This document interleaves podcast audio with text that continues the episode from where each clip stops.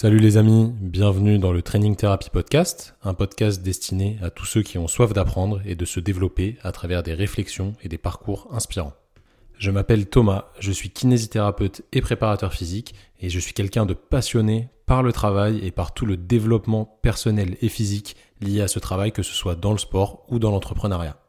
Dans ce podcast, je vous partagerai mes réflexions autour du sport, du travail et de l'entrepreneuriat, mais j'interviewerai aussi des acteurs du milieu sportif et du milieu de la santé qui auront des expériences pertinentes à vous partager. Je vous laisse découvrir le podcast du jour et je vous souhaite une excellente écoute.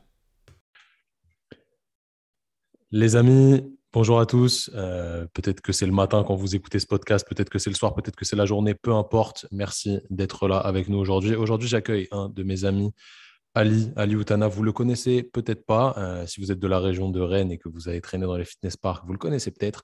Mais sinon, à mon avis, ce serait difficile pour vous de le connaître. Il a peut-être un peu moins de notoriété en termes d'abonnés sur Instagram, et cetera, que les autres euh, intervenants que vous avez vus dans ce podcast.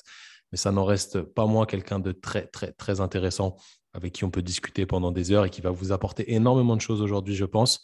Euh, pas mal de, pas mal de choses à dire. On va, on va laisser Ali se présenter. Ali, merci encore une fois de, de m'accorder ton temps et je te laisse te présenter aux gens. Qui es-tu? D'où viens-tu? Que fais-tu dans la vie? Qu'as-tu fait? euh, Si tu si es prêt à nous dire tout ça, on est parti. Go, bah, merci à toi déjà pour l'invitation. Ça fait, ça fait vraiment plaisir d'être là. Euh, bah, écoute, brièvement... Euh, je m'appelle Ali, j'étais à Rennes justement, j'ai fait un de ce métier de la forme à Rennes, donc je suis diplômé coach sportif euh, que je n'utilise pas d'ailleurs. Euh, j'ai fait, on va, enfin, on va peut-être euh, aujourd'hui se concentrer un peu sur la muscu, le sport et aussi l'entrepreneuriat, donc je vais aller dans ce sens. Je fais de la muscu depuis mes seize ans je pense, euh, donc bientôt sept ans, plutôt sept ans maintenant, sept à huit ans. Oh putain la vache, sept à huit ans. et et euh, je suis entrepreneur aussi depuis mes dix-neuf ans. J'ai commencé avec du coaching, mais que j'ai vite arrêté deux ans, deux ans après euh, pour me lancer euh, quasi à cent pour cent sur une agence de marketing digital qui s'appelle A Z Media et qu'on gère avec un associé depuis, depuis deux mille dix-neuf, il me semble. Voilà. Euh, sinon, je suis originaire du Maroc, donc je ne suis pas français. J'ai peut-être un accent, ça s'entend, euh, pour les rageux. Et, euh... Pour les rageux, ouais. Non, très bien, l'accent, l'accent est bon, mec. Super. Et, euh, et voilà, sinon, si tu as des questions plus euh, détaillées, n'hésite pas. Tu nous as dit que tu avais fait un dust métier de la forme, donc ça, c'est un, un, un des parcours pour, pour être coach sportif. Tu t'en sers pas aujourd'hui. Pour, pourquoi tu t'en sers pas et surtout, pourquoi tu as fait ce, ce choix-là de, de métier? Pourquoi tu t'es dit, tiens, je vais, je vais rentrer en dust? Qu'est-ce qui t'a amené à faire ça et pourquoi au, actuellement, tu t'en sers pas, tu vois? En soi, pour être honnête, je m'en suis jamais servi. Euh, tu vois, donc euh, même quand je coachais des gens, je coachais des gens quand j'étais encore étudiant. Euh, ça ne... J'ai toujours euh, compris que le diplôme n'était pas forcément euh, synonyme à, au savoir. Euh, donc pour moi, le diplôme, c'était littéralement juste une, un truc pour faire plaisir à mes parents, pour qu'ils soient un peu plus tranquilles. Euh, mais moi, je coachais depuis bien avant. De toutes les manières, sur mon dust, j'ai, j'ai rien appris que je connaissais. Là, je ne dis pas que j'ai la, la science infuse, mais c'était... Parce qu'en plus, ce n'était pas vraiment axé sur la musculation, la préparation physique, la nutrition et tout. C'était très axé sur les cours collectifs, des trucs dans des salles de sport euh, lambda. Donc honnêtement, là, franchement, à part si j'ai appris à faire du step et de, de l'aérobic, mais euh... et voilà, c'est pour ça que je dis que je n'ai jamais utilisé. Euh... Et sinon, pour le choix, euh, ce qu'il faut savoir, c'est que j'ai un bac euh, S, spé physique, mention très bien, dix-sept quarante, je crois, au bac. Ensuite, j'ai fait médecine, passes, Euh, que je que j'ai pas vite arrêté, j'ai arrêté au, au cours de la deuxième année parce que ça m'a saoulé. C'était parce que je me suis rendu compte que c'est pas ce que je voulais faire. Entre-temps, je continuais à m'entraîner et tout, et c'est là que je me suis dit je vais commencer à coacher des gens. Après, en même temps, les gens sont, ont commencé à venir automatique, enfin un peu naturellement au début, quand ils voient la transformation et tout, euh, quand ils voient le progrès, ils viennent te parler. Euh, donc c'est souvent des potes, des amis, des, d'amis, d'amis ou quoi. Mais bon, j'ai commencé à accompagner des gens là et ensuite, je me suis dit, bon, euh, je ne peux pas ne pas faire de diplôme, ça va faire chier mes parents marocains. Euh, et du coup, euh, je me suis dit, bon, je vais me lancer dans un truc qui va un peu dans la, en parallèle avec ce que, ce que je fais maintenant, le coaching. Donc, j'ai fait le dust. Honnêtement, j'ai fait un dust euh, de manière un peu aléatoire parce que je ne savais pas trop ce qu'il fallait faire pour être coach sportif. Et donc, je traînais en ligne. J'ai vu le dust. J'ai fait ça. Euh, j'aurais pu faire autre chose, j'en sais rien. Euh, donc, j'ai fait ça et puis, puis c'est en même temps... Hein. De toute façon, ce qui m'a amené à Rennes, c'est, c'est comme ça qu'on s'est rencontrés. Ouais, parce qu'on on s'est rencontrés à la, à la salle de sport. Tu avais de sacrées performances dans mes, dans mes souvenirs. Euh, est-ce que tu t'entraînes toujours, Ali ? Parce que tu avais un très gros squat, un très gros soulevé de terre, un très gros bench, si je ne dis pas de bêtises. Ouais. Bah, très gros, ça va. Ça va. Euh, si, je m'entraîne toujours. Et, enfin, j'avais arrêté, enfin, arrêté, c'est un gros mot, mais j'avais vraiment réduit la cadence. Je pense que je ne suis pas le seul, avec, avec le Covid en deux mille vingt surtout, euh, un peu en deux mille vingt et un. Donc, euh, aussi, je me déplace beaucoup, je voyage beaucoup. Donc, euh, vraiment du mal des fois à trouver une salle. Euh, euh, ou bien si je me déplace quelque part juste dix jours, tu as flemme d'aller tous les jours à la salle. Bref, du coup, je me suis repris en main, euh, je pense, mi-deux mille vingt et un, je crois l'été. Et là, c'est bon, j'ai repris un peu plus ou moins mes performances. Je ne sais pas si tu as vu l'autre fois sur un... Sur Insta, je crois que je t'ai envoyé même. Je crois que j'ai squatté un deux cents. Au max, c'était deux cent vingt, mais en low bar, là, cette fois, c'était en high bar, deux cents, sans ceinture. Euh, soulevé terre, je suis en train de revenir. Donc, l'autre fois, deux cent quarante pour trois reps ou quatre reps, je ne sais plus. Sans ceinture, pareil. Euh, et bench, euh, j'ai repris mes charges habituelles. Donc, non, honnêtement, j'ai, je m'entraîne toujours. toujours euh, j'ai, j'ai, comment dirais-je J'ai redécouvert la muscu, pardon, après un long arrêt. Tu vois, finalement, c'était, c'était un mal pour un bien. Quand tu reviens, j'avais envie vraiment de revenir au niveau dans lequel j'étais, puis là, ça va. Puis même là, physiquement, je dirais que je suis mieux. Parce que je suis au même poids qu'il y a trois ans quand on s'est rencontrés, ou quatre ans, je ne sais plus. Mais même poids, mais moins gras. Du coup, Du coup, c'est mieux, ça, c'est ça, ça look ça. mieux et c'est, c'est, c'est, c'est plus, plus intéressant. Du coup, il y a quand même un gap ouais. entre faire deux cent vingt au squat, deux cent quarante au terre et donner des cours collectifs de, de step. C'était quoi sur le papier euh, qui t'a fait rentrer euh, pour un dust ? Parce qu'il y a forcément un truc qui t'a, qui t'a intéressé. On t'a, sur le papier, ce n'était pas écrit « ouais, tu vas faire du step ». C'était écrit, j'avais pas. En fait, je, je te dis, je n'avais fait aucune recherche sur la formation. Vraiment, on m'avait dit juste que tu seras coach sportif. Et moi, c'est vrai que j'étais venu avec l'idée que coach sportif… Euh, parce qu'en salle, je n'ai jamais fait de… Genre, moi, quand j'étais inscrit, j'étais dans, inscrit dans des salles euh, qui proposaient les cours collectifs. Mais moi, je n'en ai jamais fait. D'ailleurs, je ne savais même pas des fois qu'il y en avait. Donc, pour moi, ça, ce n'était pas du sport. Euh, je sais pas. Genre, j'ai toujours pensé que ce n'était pas du sport. Du coup, je me suis dit, bon… Euh, et puis même les gens qui faisaient, enfin les, les coachs en guillemets qui faisaient ça, c'était pas des coachs diplômés. Donc moi je, je savais même pas que c'est, qu'il fallait être diplômé d'un truc universitaire pour faire ça. Du coup comme je t'ai dit, j'ai fait aucune recherche avant de, d'intégrer le dust. J'ai postulé pour un seul dust, c'était celui de Rennes, alors que je crois qu'il y en a trois en France. J'ai passé mes concours sans les préparer. D'ailleurs je me suis fait ram, genre euh, pendant les concours tu dois passer des épreuves, des épreuves en muscu, mais surtout des épreuves en cours co. J'étais genre une quiche, genre on dirait n'importe quoi. Alors là, je n'avais même aucune coordination entre mes bras et mes, mes jambes et tout, c'était n'importe quoi. Euh, mais bon, j'ai été pris pour euh, X raisons. Euh, puis c'est vraiment en faisant le dust que je me rendais compte que waouh, c'est pas ce que j'ai envie de faire. Et j'allais changer d'ailleurs. Pendant mon année, ma première année de dust, j'allais changer. Là, j'ai été voir euh, la responsable du dust, j'allais changer pour entrer en cursus classique. Euh, Euh, de, de fac de sport, de STAPS. Je ne l'ai pas fait. Je me suis dit, bon, c'est deux ans, vas-y, je fais mes deux ans et puis je me taille. Et ça a été une motivation supplémentaire justement pour, euh, pour, ne, pas, pour ne jamais bosser en salle de sport et pour lancer vraiment mon truc de coaching qui soit vraiment rentable, que j'arrive à en vivre. Et du coup, c'est pour ça que j'ai, que j'ai genre mon, ma routine quand j'étais à la fac, c'était fac, dodo, euh, et coaching, enfin, développement du business, quoi. C'est tout. On ne me voyait pas. Comment tu, comment tu t'es lancé justement dans le, dans le coaching et pourquoi, euh, au final, tu as continué un petit peu après, euh, après avoir eu ton, ton, enfin, après avoir fait tes études, ton dust.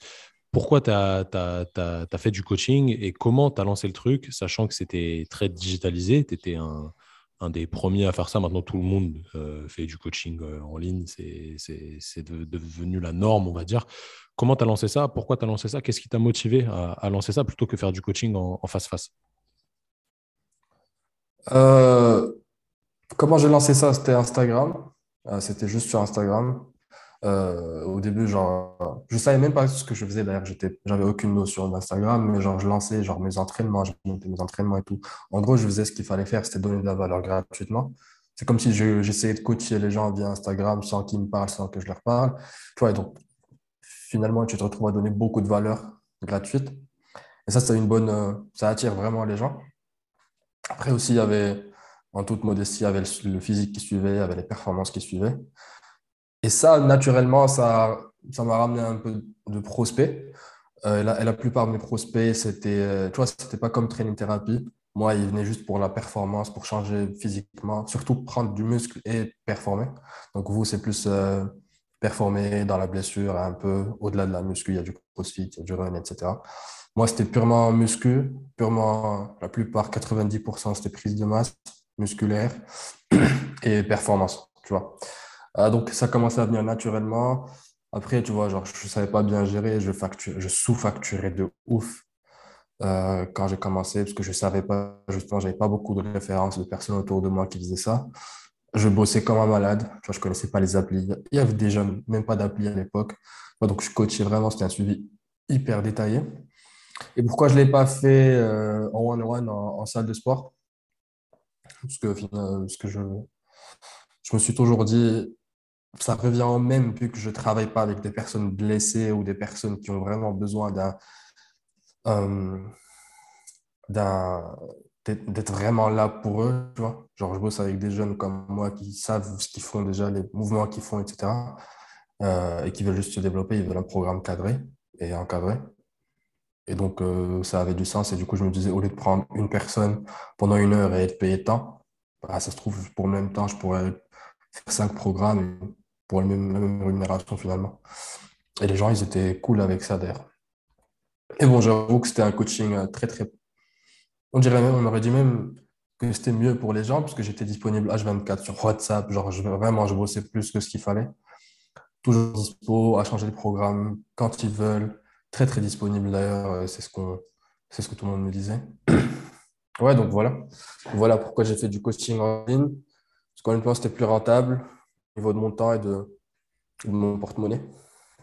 Et aussi de l'impact sur les gens, parce qu'au lieu, au lieu d'aider dix, pour, dix personnes à la fois, tu peux en aider soixante. Et honnêtement, même les gens, du coup, ça les arrange. Et du coup, là, tu as soulevé un point qui est, qui est important, c'est le, le point du porte-monnaie. Euh, ce podcast, il s'adresse à tous ceux qui ont envie d'entreprendre, de se lancer dans, dans une aventure qu'ils aiment, pour faire de l'oseille ou pas pour faire de l'oseille, hein, là n'est pas forcément la, la question. Le, le, ouais. le but, vous allez voir au fur et à mesure de ces podcasts quand vous les aurez euh, écoutés, c'est surtout le développement de la personne qui est important parce que faire de l'oseille, c'est bien, mais euh, si tu es millionnaire et que tu es triste tout seul, ça n'a aucun intérêt. Euh, ce qui est intéressant, c'est de, de progresser soi-même et à travers ça, d'acheter sa liberté avec l'argent. Bref, on va, on va y revenir au, au fur et à mesure. Du coup, en fait, là, tu es en train de nous montrer que tu avais l'équation parfaite entre...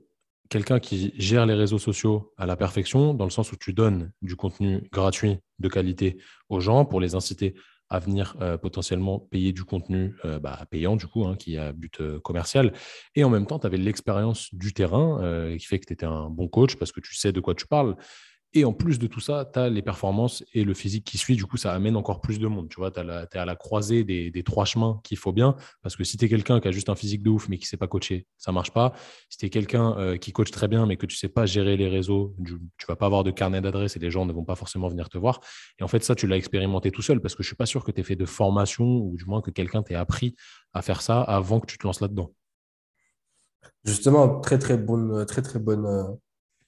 remarque, si d'ailleurs je me suis fait former, enfin, j'ai, j'ai acheté des formations, tu vois, j'ai, j'ai acheté des formations en ligne. Et bah, tu vois, je euh, le, tu vois, je le savais même pas en fait. Bah, si, si, j'ai, j'ai fait ça.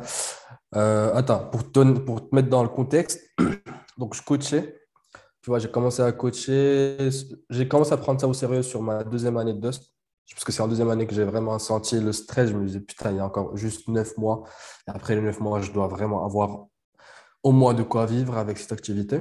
Donc, je ne savais pas que ça allait scaler, genre à, à des fois quatre mille euros par mois, un truc comme ça, cinq plus des fois. Tu vois, donc je n'avais pas cette vision. Mais au début, c'était genre l'urgence. Donc, je me disais, putain, j'ai un an pour gérer ça. Et le deuxième truc, c'est que je me disais, euh, faut que je fasse ça rapidement, mais bien. Tu vois, de manière, euh, euh, comment dire en anglais, sustainable, euh, durable. Donc, j'ai commencé par acheter plein de bouquins sur l'entrepreneuriat, sur euh, rien en rapport avec le sport, tout, rentre, tout en rapport avec la gestion des finances, l'entrepreneuriat et le mindset. Parce que j'avais rien de tout ça, honnêtement. Donc, j'avais pas l'argent, j'avais pas les idées, les compétences, ni le mindset d'ailleurs de l'entrepreneur. Il y a, il y a aussi un autre truc qui m'a vraiment motivé.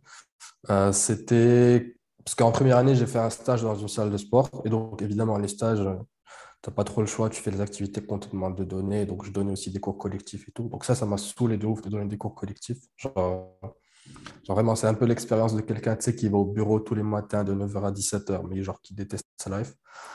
Donc, ça, c'était ça. Donc, ça, je me suis dit, putain, plus jamais de la vie, je fais ça. Et deuxième truc, c'est que je me disais, putain, je vais faire tout ça. Genre, tu vraiment, tu... des fois, tu enchaînes body pump, attaque et R P M, je sais pas si tu connais un peu le concept, mais c'est vraiment hard, hard des fois, et des fois tous les jours, pour être payé mille deux cents euros, frère. Non, non, il y a, y a bien, y a bien une façon de faire autrement, tu vois. Et aussi, troisième truc, c'est que à l'époque, du coup, mon ex, elle était en école de commerce, et tu vois, elle, elle recevait des propositions de, d'emploi à quatre mille, cinq mille euros par mois. J'étais un mauvais frère, mais on était dans la même école, j'ai eu un bac mieux. C'est pas que, genre, c'est pas une compétition en soi quand tu es en, en relation, mais tu te dis, putain, wesh, non, je peux mieux faire, je sais que je peux mieux faire.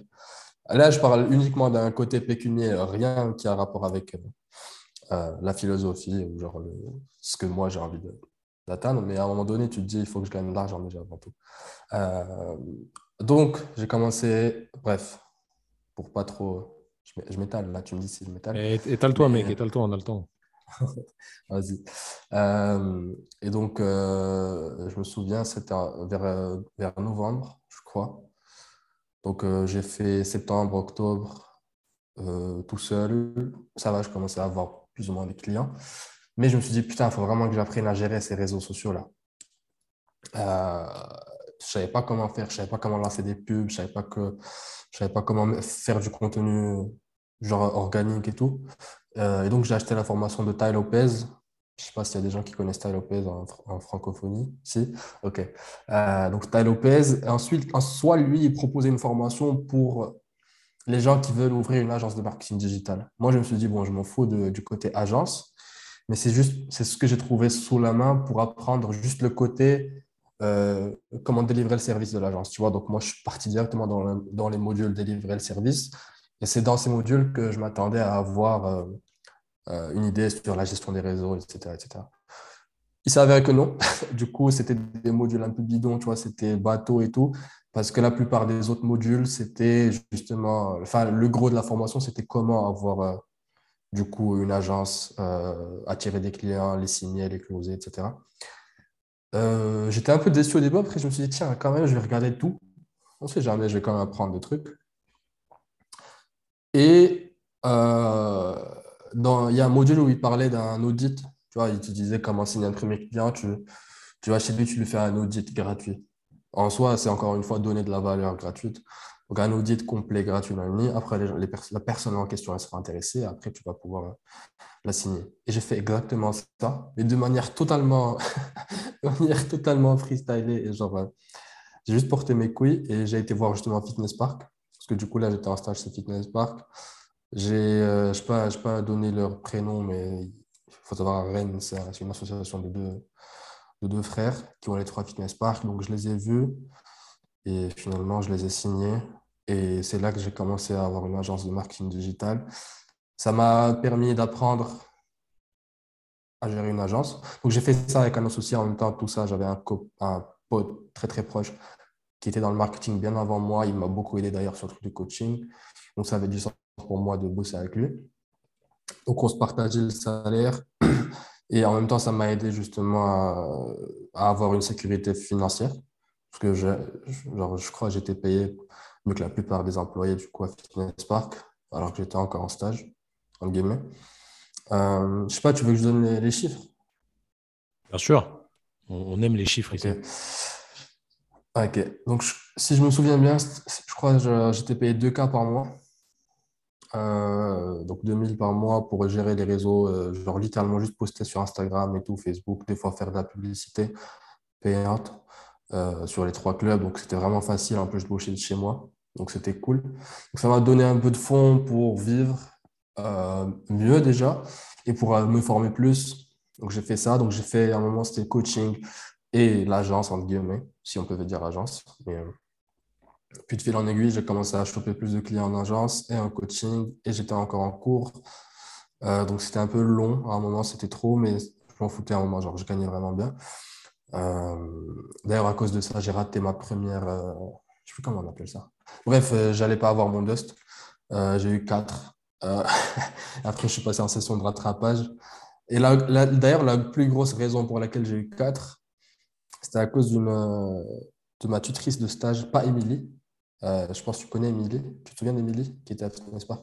Donc, ce n'était pas Émilie. Émilie avait quitté Fitness Park, il y avait une autre. Euh, je ne vais pas donner son prénom, mais je, je, je pense que tu sais qui c'est. Euh, et, euh, et du coup, euh, genre, euh, c'est pendant le... Quand tu présentes, euh, c'est pas une thèse, mais je sais plus comment ça s'appelle. Bref, à la fin du diplôme, pour avoir ton diplôme, il me disait c'est quoi, quel est ton, où est ton C V, ta lettre de motivation, tu vois, pour aller postuler dans des salles. Je leur ai dit j'en ai pas fait, j'en ai pas, j'ai pas de C V parce que euh, pour être honnête avec vous, voici combien je gagne. Tu vois, j'ai, j'ai, j'ai, j'ai fait l'erreur ultime d'être honnête. Euh, je leur ai dit voici combien je gagne avec mon agence, avec mes coachings.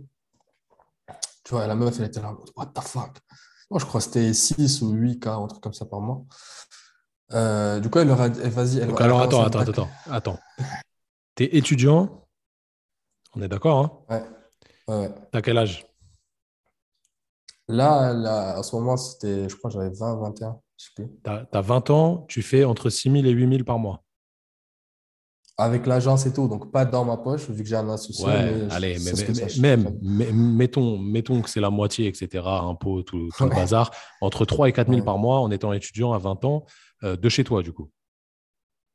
Ouais, de chez moi, du coup, ouais, c'est ça. Ok, vas-y, continue. Euh, mais bon, eux, je ne leur ai pas dit que j'avais un associé. Bref, pour eux, c'était ça.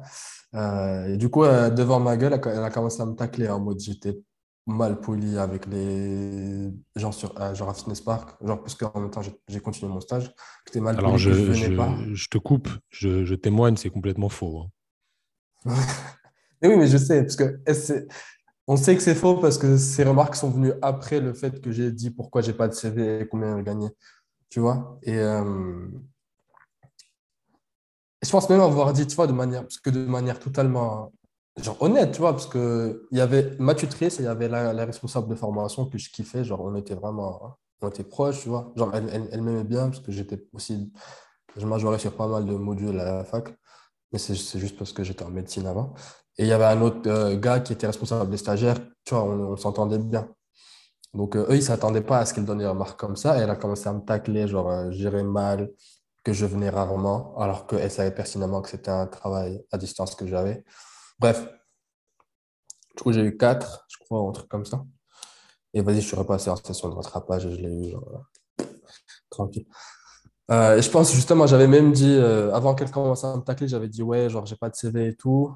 Et d'ailleurs, euh, parce que c'était vrai, d'ailleurs, genre, euh, si j'avais mon diplôme là, je serais parti à Barcelone, ensuite à Dubaï, parce que j'avais déjà pris mon billet et tout. Et je crois que j'avais dit ça. Euh, du coup... Je crois qu'elle n'a pas trop kiffé le fait que j'enchaîne Barcelone-Dubaï. Je crois qu'elle préférait que je fasse Dubaï puis Barcelone. Je ne sais pas. Mais, mais, mais voilà. Ça, c'était une petite anecdote. Et c'est là du aussi coup, que j'ai appris que tout le monde n'est pas ton pote. Il ne faut pas tout donner à tout le monde.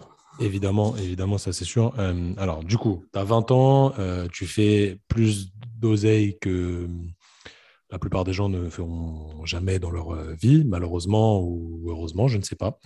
Euh, de là, nous on s'est rencontrés à peu près à ce moment-là, si je dis pas de bêtises. Ouais. euh, on s'est rencontrés à la salle, normal, on a discuté, euh, rien de rien de fou, et nous on avait lancé Training Therapy euh, bah, dans ces eaux-là, hein. Je pense que ça devait être en, je sais plus exactement quand on a lancé euh, la page Instagram, deux mille dix-sept peut-être. Il euh, n'y avait pas de but vraiment euh, derrière ce qu'on faisait, c'était donner du contenu qui était selon nous de qualité. Alors si on y repense maintenant, on trouve ça complètement pourri, mais bref, là n'est pas la question. Et nous, on maîtrisait absolument pas les réseaux, c'était vraiment pas notre euh, truc. Du coup, on a fait appel à toi euh, et, à, et à ton associé pour euh, essayer de mieux comprendre les choses, de, de générer un peu plus de cash parce que forcément, c'était le nerf de la guerre. Et du coup, vous nous avez appris à, à gérer les réseaux sociaux. Euh, donc déjà, merci. Premièrement, merci pour euh, toute cette expérience. Aujourd'hui, on fait tout tout seul. À part toi et Zakaria, personne ne nous a jamais euh, accompagnés là-dessus, d'ailleurs, sur rien du tout. Euh, on fait tout tout seul actuellement et ça fonctionne plutôt bien. Je trouve qu'on a trouvé notre, euh, notre truc, on va dire. Je ferai un podcast euh, spécialement destiné à ça pour euh, raconter un peu combien on faisait de chiffre d'affaires au départ, combien on fait maintenant, euh, comment ça s'est passé, qu'est-ce qu'il y a, y a, qu'est-ce qu'il y a eu comme déclic, et cetera. Comment ça se fait que maintenant on peut vivre de ça, et cetera. Ça vous intéressera, je pense. Tous ceux qui sont kinés ou prépa physique et qui ont envie de se lancer là-dedans, euh, vous serez intéressés. Comment tu as lancé justement euh, l'accompagnement que tu, que tu fais maintenant et que tu as fait euh, de, d'entrepreneurs, on va dire ça comme ça, euh, qui veulent se lancer justement sur les réseaux pour gérer un petit peu le, le marketing digital, sachant que tu l'avais expérimenté sur toi, je, je, je me répète encore, mais faire euh, six à huit mille de chiffres à vingt ans euh, juste avec un téléphone, c'est quand même pas mal. Euh, ça veut dire que potentiellement tout le monde peut le faire. Je ne sais pas ce que tu en penses. Si tu l'as fait, c'est que c'est faisable. Comment tu as fait pour te dire bah, je change de créneau, j'arrête le coaching, car c'est ce que tu as fait après, et je me lance dans l'accompagnement des gens qui veulent faire comme moi, justement? Voilà, tu as parlé de plein, tu as soulevé plein de, plein de trucs qui sont hyper intéressants, surtout pour les gens qui nous écoutent. Il faut savoir un truc déjà sur moi. Euh, je suis la personne la plus stupide dans le monde entrepreneurial. Pourquoi? Parce que j'ai aucune expérience. Genre, honnêtement, j'ai vraiment aucune expérience. Quand tu vas parler à des gens qui, qui sont entrepreneurs aujourd'hui, euh, quand tu leur demandes, euh, tu sais, dans leur enfance et tout, il y en a tous qui bicravaient un truc. Genre, ils ont tous vendu des, des, des pocs, ils ont vendu au moins un truc dans leur vie où ils ont essayé des petits, des petits jobs. J'ai jamais fait ça, tu vois. Genre, j'ai vraiment jamais rien fait de tout ça. J'ai toujours été la personne timide, introvertie, que d'ailleurs je suis encore aujourd'hui. Euh, Mais ça, encore une fois, ça a soulevé un autre sujet de comment est-ce que tu peux entreprendre en étant introverti. Bref, euh, tu vois, genre en mode, euh, j'ai jamais rien fait de tout ça.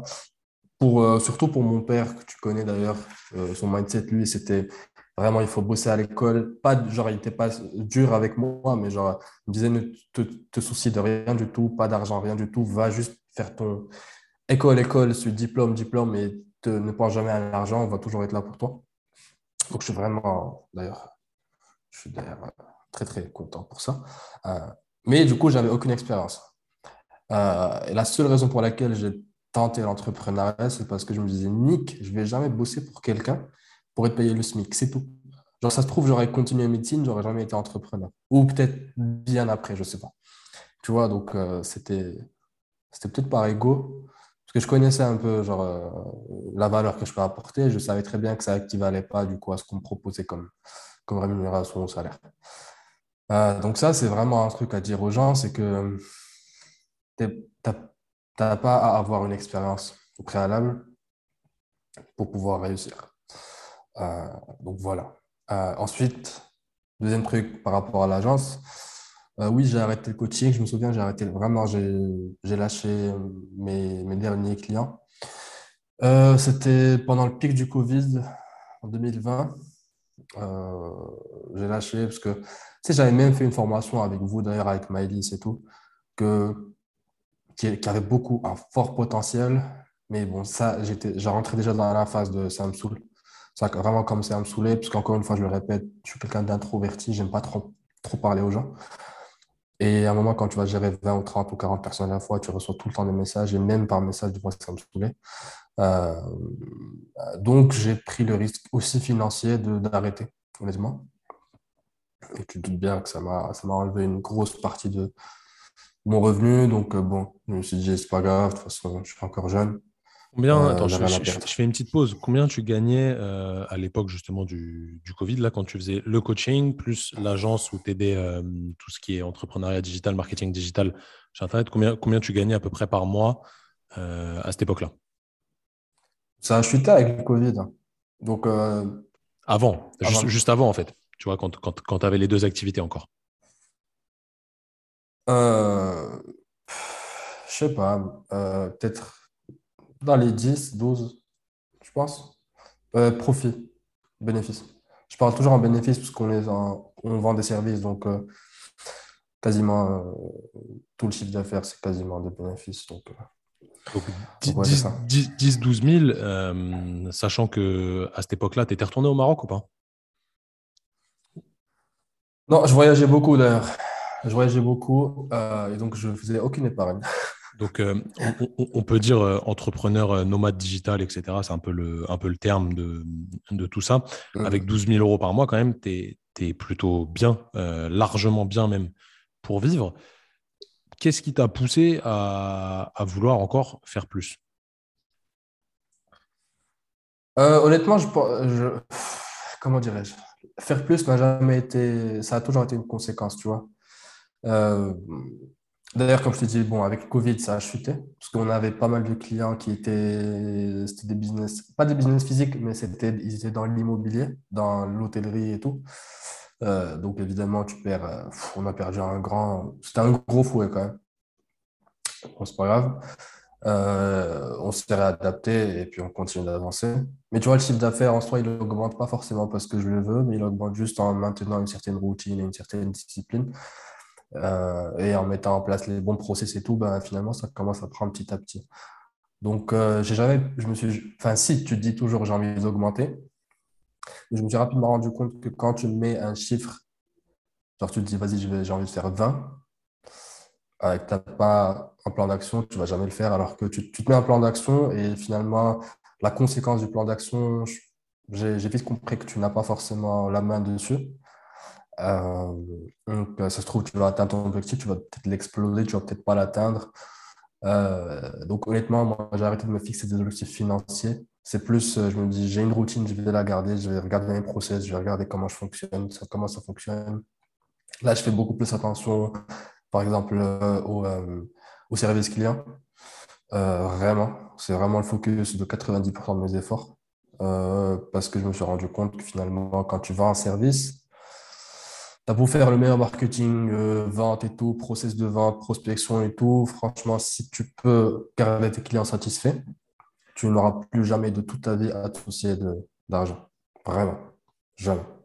Du coup, qu'est-ce que tu fais actuellement ? C'est quoi ton taf actuel là en deux mille vingt-deux, début deux mille vingt-deux ? Le, le podcast, il va sortir en mars, je pense. Euh, donc, il y aura un petit peu de, de décalage avec le moment où on enregistre, où on est en, en janvier. Vous me connaissez, j'aime bien avoir de l'avance dans ce que je fais pour être régulier. Donc, je fais toujours les choses en avance. C'est un petit peu ma, ma marque de fabrique. Euh, c'est comme ça, c'est pas au jour le jour. Je suis pas quelqu'un qui fonctionne comme ça. Bref, qu'est-ce que tu fais actuellement comme taf ? En quoi consiste ton boulot, Ali ?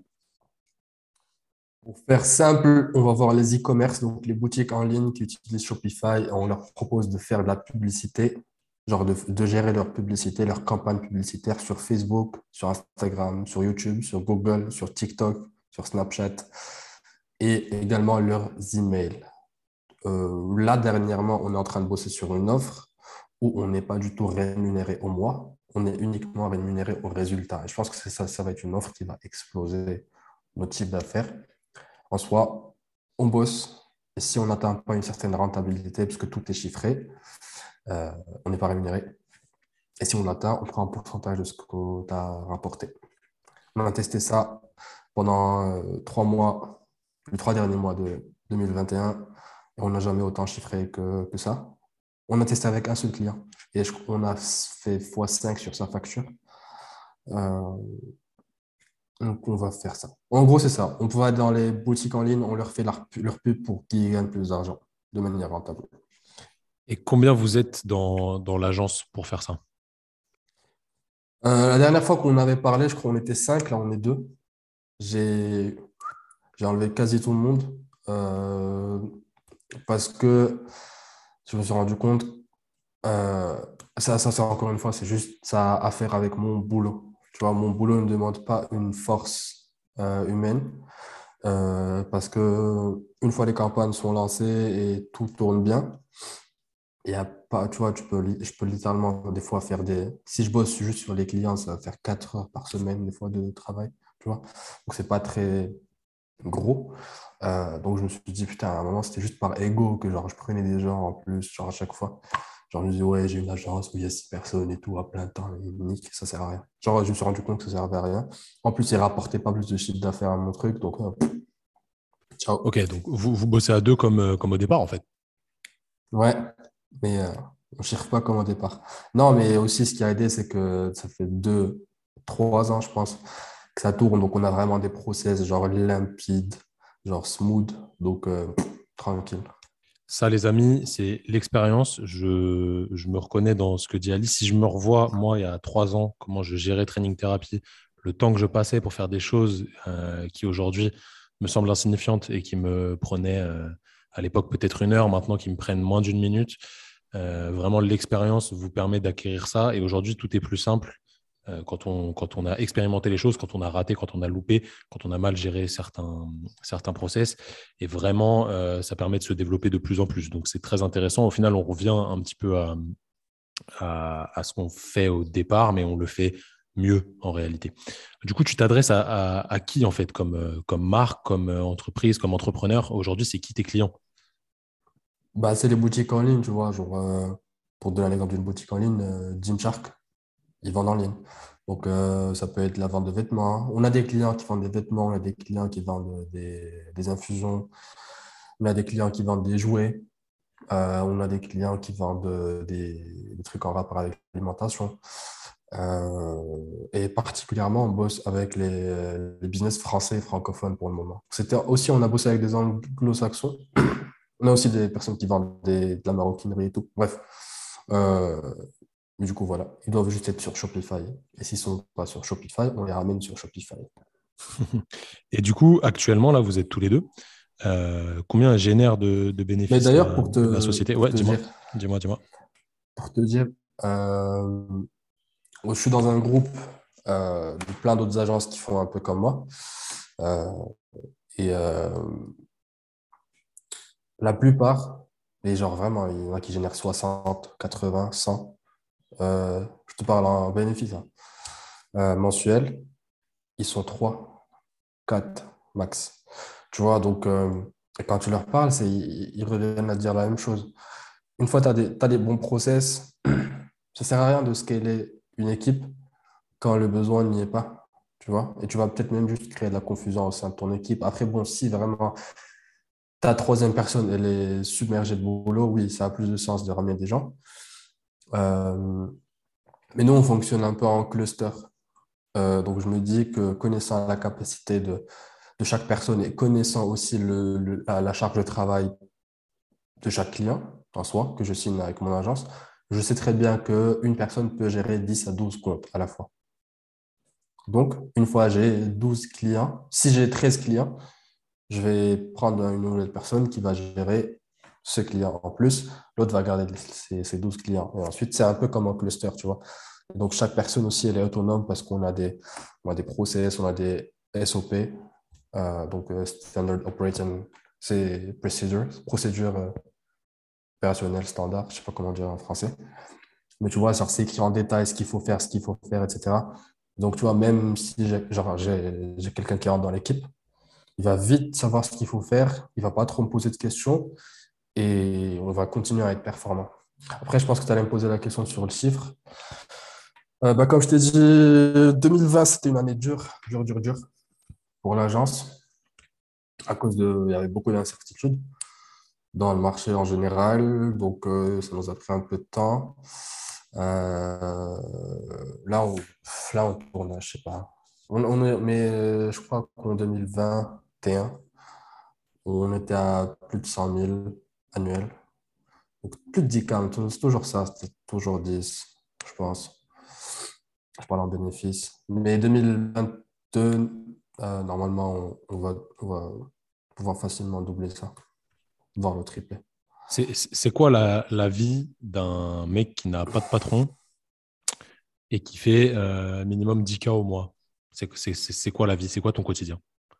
Mec, c'est relou. Des fois, tu as le droit de te réveiller à onze heures. Non, mais en, en soi, et pour être honnête avec toi, je je je sais pas. En fait, je ne pourrais pas te dire parce que je n'ai pas de point de comparaison. Je n'ai jamais eu de patron, à part le, le, les six mois où j'étais en stage et même là… Ah non, mais dis-moi, comment c'est... tu vis actuellement, tu vois ? Qu'est-ce qui est... moi, en, en quoi consiste ta vie, tu vois ? euh, ben, Je me lève euh, tous les matins. Après, ça dépend des saisons. Là, en ce moment, je me lève plus tôt. Des fois, je me lève plus tard parce que je continue de bosser la nuit. Euh, donc, ça aussi, c'est de la flexibilité que j'ai dans mon, dans mon quotidien. Je me lève, tu me connais, pas de petit-déj. J'ai l'intermittent jusqu'à là encore, j'ai encore rien mangé. Euh, il est quasi quinze heures. Faut qu'on speed. Je rigole. C'est... Alors, je vais peut-être manger à dix-sept heures aujourd'hui, un truc comme ça. Voilà, je me lève, je regarde un peu. La veille, normalement, je... j'avais écrit ce que j'avais à faire pour le lendemain. Du coup, je regarde mon truc, je fais mon petit café euh, et je me mets devant mon ordi. Donc, je bosse, je bosse. En général, la première moitié de ma journée, c'est sur les actions qui vont déblo- développer l'agence. Donc, que ce soit prospection, si j'ai des appels avec des prospects, euh, des process de vente, la landing page, conversion et tout. Et la seconde partie, justement, de ma journée, c'est euh, délivrer les services. Euh, vu que ça ne prend pas trop de temps, euh, regarder si les campagnes fonctionnent bien, collecter le cash chez les clients, et cetera. Donc, voilà, en soi, ça, c'est ma journée classique. Après, en fin de journée, je vais à la salle. Ou bien entre les deux blocs de travail, je vais à la salle. Euh, Et puis voilà, après, ça c'est honnêtement au quotidien, c'est la vie d'un entrepreneur ou la vie d'un, de quelqu'un qui a une agence. Après, je sais pas pour les autres, c'est très très euh, boring, c'est ennuyeux. Genre, il y a une grosse routine. Juste la différence, tu vois, comme on disait avant de commencer à enregistrer, là j'en ai marre un peu de l'Europe avec les restrictions là. Du coup, si j'ai envie de prendre un billet, je, j'irai peut-être à Bangkok ou Medellin ou, ou genre peut-être Sao Paulo, rester là-bas six mois ou un an. Donc ça, c'est, c'est peut-être la différence. euh, et aussi le fait que j'ai pas, j'ai pas aussi, euh, parce que depuis, depuis du coup que qu'on s'est ramassé la gueule en deux mille vingt, je, je me suis dit, oh, peut-être, faudrait peut-être que je commence à faire l'épargne. Genre tout ce que je gagne, je ne dois pas le dépenser. Donc même aujourd'hui, tu vois, genre j'ai plus la pression financière, alors, j'ai un peu d'épargne.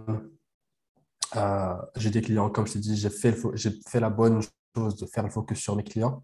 Donc là, j'ai des clients hyper satisfaits, je sais qu'ils vont rester à vie. Donc, euh, je peux vraiment en plus me projeter sur mes chiffres d'affaires, me projeter sur plein de trucs. Donc là, là, ça commence à prendre un peu plus de sens, notre, notre activité. Et, euh, et puis, ouais, de toute façon, ce qui vient avec ce que je fais, c'est surtout la liberté euh, euh, temporelle finalement et spatiale aussi. Je suis complètement d'accord avec ce que tu dis. Je vais rebondir pour euh, comparer avec ce que je fais moi. Alors, vous le savez, euh, ceux qui écoutent le podcast, je suis toujours kiné, donc je, je, je travaille toujours un petit peu au cabinet, même si c'est très, très euh, limité, de plus en plus limité. Euh, moi, pareil, je travaille beaucoup de chez moi ou de n'importe où, où je suis. En fait, je peux travailler de... Ça peut être de Paris, de Rennes, de, dans une gare d'aéroport, peu importe. Je peux, je peux travailler partout. Je vais me lever le matin, euh, je vais allumer mon ordinateur, je vais travailler sur mes coachings. Après, je vais créer du contenu pour Instagram. Après, je vais créer du contenu pour Facebook. Après, je vais créer du contenu pour les formations. Après, je vais m'entraîner parce que je suis quelqu'un qui aime s'entraîner et je vais le mettre sur Instagram parce que ça fait partie euh, de ce qu'on vend et c'est notre image, donc c'est quand même important. Après, je vais peut-être manger, faire une micro-sieste, faire un podcast avec Ali, par exemple. Après, je vais retourner sur des coachings, je vais appeler des clients pour échanger sur leur progression. Je vais retourner m'entraîner si je peux m'entraîner deux fois. Je vais rebosser, remanger et après, je vais me coucher. Donc, en fait, la vie euh, de quelqu'un qui entreprend sur Internet, c'est pas euh, être à Dubaï dans une Lamborghini et faire euh, du quad après euh, dans les dunes le soir. C'est absolument pas ça. C'est extrêmement chiant. Il n'y a aucun... Euh, Aucun truc spectaculaire. Alors moi, c'est du kiff. Moi, j'aime bien faire ça. Je suis content en fait parce que je suis chez moi, je suis avec mon chien, je peux aller me balader si je veux dehors. Et le truc que tu as dit qui est très, très important, c'est que là, tu vois, par exemple, euh, je décide dans deux semaines de partir au ski pendant trois semaines. Je pars au ski pendant trois semaines. Tant que j'ai mon Mac avec moi, je peux travailler un petit peu à distance.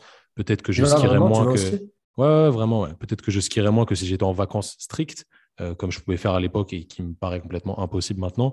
Euh, mais je fais un petit peu ce que je veux dans la limite euh, des finances, évidemment, parce que tout est dicté par le, les sous dans ce monde. Tu as dit un truc à la fin là qui était hyper intéressant. Tu as commencé à investir parce que tu t'es dit que tu allais prendre en compte l'avenir qui est quand même important, même si il faut vivre au jour le jour. Mais bon, cette doctrine, elle a quand même ses limites.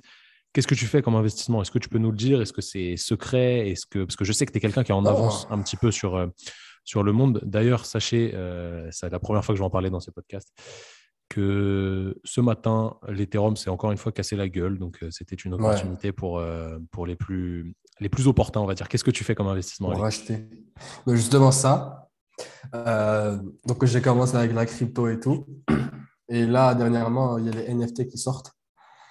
Honnêtement, d'ailleurs, ça, enfin, faut préciser ça, c'est pas du tout un conseil financier aux gens. Ne euh, jouez pas avec de l'argent. Et puis surtout, pas avec de l'argent que vous n'êtes pas prêt à perdre. Donc, tout ce que je vais dire, c'était de l'argent que j'étais prêt à perdre. Donc, euh, à part en crypto, c'était des investissements long terme. Donc, honnêtement, je stackais juste en Ethereum, en Bitcoin. Je ne regardais même pas genre, les prix. Tous les mois, je me disais, bah, je vais mettre, je ne sais pas, moi, cinq cent mille, peu importe, en Ethereum et, et Bitcoin et peut-être un peu de Solana et tout. Tu vois, les trucs euh, de base. Donc, j'ai acheté Solana, ça et puis c'était… Ouais. C'est pas ouf et, en ce moment, ça. Hein. Mais rien n'est ouf en ce moment. Justement, c'est, c'est, euh, le moment, après, c'est le moment. Ça, le moment, ça, c'est le moment de rentrer. Ouais. En ce moment, je crois qu'on est à trois mille trois cents, j'ai vu ce matin. En vrai, euh, je, on, on le répète, on n'est absolument pas conseiller financier, même si, euh, ouais. je, je, je, je, je le dis dans ce podcast, il y a peut-être des choses qui vont se, se dessiner pour nous. J'en dis pas plus, c'est peut-être une surprise. Encore une fois, on n'est pas conseiller financier, n'écoutez pas, enfin ne reproduisez pas ce, ce qu'on peut dire, ce qu'Ali peut dire, ce que je peux dire à ce sujet-là. Encore une fois, chacun est libre de faire ce qu'il veut avec son argent. Euh, les cryptos, on y croit, on n'y croit pas. Les N F T, on y croit, on n'y croit pas. C'est que des choses euh, qui sont potentiellement, on va dire, nouvelles. C'est pas, c'est pas vraiment nouveau en réalité, mais c'est une façon de penser. Ça peut être intéressant dans certains points. Encore une fois, faites-vous votre propre avis. N'écoutez pas forcément. Enfin, du moins, ne prenez pas exemple sur ce que ce qu'on va dire. Euh, on va sûrement se tromper dans ce qu'on fait, mais on expérimente encore une ouais. fois. Et la vie, c'est ça, c'est d'expérimenter, de rater et d'apprendre à travers ça. Mais il vaut mieux avoir des regrets que des remords. Bah justement, par rapport à ça, je te disais, donc j'ai investi, j'ai investi en Ethereum et tout, mais à un moment, je me suis dit, tiens, Nick, ce truc de N F T, ça m'intéresse. Euh, et donc, j'ai commencé à investir dans les N F T. Et aussi, c'était pour apprendre. Tu vois, genre, euh, à un moment, je regardais un peu de loin, mais je me suis vite rendu compte que, mec, frère, qu'est-ce que tu fais ? Tu ne vas jamais apprendre si tu, si tu te brûles pas un peu les doigts. Euh, donc, euh, j'ai pris je mon… Fais un petit, attends, je, fais un, je fais un petit disclaimer euh, pour ceux qui ne s'y connaissent pas forcément, parce que tout le monde n'est pas, n'est pas éduqué à ça. Euh, ça va venir forcément au bout d'un moment, tout le monde, tout le monde connaîtra ouais. ça. Des, des N F T, c'est des non-fungible tokens. En gros, c'est de l'art numérique, même si ce n'est pas que de l'art. Euh, on va, on va réduire le truc. C'est de l'art numérique. Vous achetez… Euh, c'est comme si vous achetiez un tableau mais qu'on ne peut pas vous voler, du moins qu'on ne peut pas vous usurper, vous en avez la propriété et il y a des gens qui spéculent là-dessus et du coup les, les, les œuvres numériques prennent des valeurs un petit peu folles des fois. Euh, vous connaissez tous les CryptoPunks peut-être, ceux qui s'y intéressent, ou les, les Bored Ape, euh, c'est des singes. Euh, là il y a eu un, un truc euh, qui est sorti parce que Eminem et Omar Sy ont acheté des, des Bored Ape euh, à des prix euh, complètement fous. Plein, beaucoup plus hein. ouais, ouais, c'est, plein d'artistes qui achètent, ça, ça vaut énormément d'argent, c'est de la spéculation sur de l'art. C'est comme si vous achetiez un tableau et que vous dites bah, cet, ouais. cet artiste il va péter, euh, j'investis là-dessus, je le revendrai plus tard quand ça vaudra plus cher. C'est de la spéculation. Ouais. Mais au-delà de ça, au-delà, de la, au-delà de, du côté art, il y a aussi le côté utilité. Donc, donc chaque, chaque projet N F T, on va dire. Donc, là, il y a des projets qui sortent. Et dans chaque projet, on va dire qu'il y a huit mille huit cent quatre-vingt-huit en général, c'est ça, petits N F T dedans. Donc, il y a une utilité. Par exemple, si tu rentres dans ce projet, l'utilité du projet, ça va être d'être dans un groupe d'entrepreneurs avec, genre, euh, des fois, tu auras accès à des conférences gratuites, genre physiques, tu auras accès à des… des dîners, des trucs, des soirées et tout. Des fois, tu auras accès à des… Moi, j'avais investi dans un N F T aussi qui, c'était pour pas faire de profit, mais ils collectaient leurs fonds et les fonds, c'était pour construire des écoles au Népal et tout, tu vois. Genre, c'était ça, le N F T, finalement, l'utilité du truc. Euh, donc, euh, bref. Mais pour revenir sur ça, du coup, j'avais, j'ai commencé à investir en N F T il n'y a pas, il y a pas très longtemps. D'ailleurs, c'était quand j'étais à, à Lyon. C'était peut-être il y a deux, deux trois mois. Euh, là, je suis en perte. Donc voilà, il faut vraiment le noter que je suis en perte. Euh, pourquoi je suis en perte ? Parce que j'ai choisi d'apprendre, encore une fois, c'est de l'argent que j'étais prêt à perdre. Euh, j'ai choisi d'apprendre, et c'est ce que j'ai compris avec l'entrepreneuriat, d'apprendre en faisant. C'est en faisant que je me rends compte des choses. Et donc, c'est soit tu fais, soit tu écoutes les gens qui ont fait avant toi. À part ces deux, et tu, tu, tu fermes tes oreilles, tu fermes tes yeux et tu traces. Et donc, c'est ce que j'ai fait avec les N F T autour de moi. Il n'y a personne qui s'y intéressait. Euh, ceux, même ceux qui s'y intéressaient, on était au même niveau. Tu vois, on connaissait les bases de base. Donc, vas-y, je me suis dit, Nick, je vais commencer. Je me suis lancé. Là, je suis en perte et je m'en fous euh, parce qu'au moins, là, je commence à lire un peu un été. Je commence à connaître les projets qui vont fonctionner, ceux qui vont capoter, euh, les utilités, les roadmaps. J'arrive à lire tout ça. Donc, non, franchement. Et puis voilà. Donc, après, il y a d'autres. Euh... Bon, il y a d'investir. Hein. Il y a de l'investissement, comme je disais, long, euh, genre sur du long terme. Sans crypto ou non, d'ailleurs, la bourse aussi.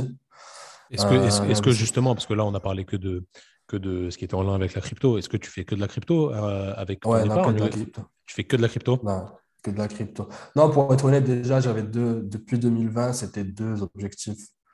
Grand un, c'était avoir de l'épargne.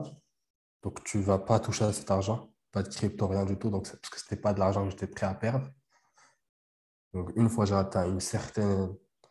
Euh, somme dans mon épargne, je me suis dit ok, là un peu d'épargne et un peu en crypto, tu vois, c'est juste la gestion financière finalement, la gestion du risque euh, et non, j'investis uniquement en crypto. euh, je sais pas si tu vas te faire ban si je, je commence à parler politique, mais euh... ça dépend si tu me, enfin, me, me, dis pas, me dis pas de dinguerie mais euh... non, pas de dinguerie, mais juste avec tout ce qui se passe dans le monde et tout, j'ai un peu perdu confiance au gouvernement et tout. Et la crypto, ce qu'il faut savoir, c'est... Enfin, la blockchain, en général, c'est géré par les gens, par nous. C'est le... Il n'y a, il y a aucune entité dans le monde qui pourra décider euh, et avoir, euh, du coup... Euh... On a juste tous un avis à donner, mais on ne peut pas, du coup, changer le cours de, des choses parce que c'est la majorité, toujours, qui décide. Tu vois ? Euh, en soi, là, j'ai résumé de manière totalement débile, mais c'est ce qu'il faut comprendre par rapport à la bourse ou par rapport à toute autre euh, chose qui est gouvernée par le dollar, par exemple.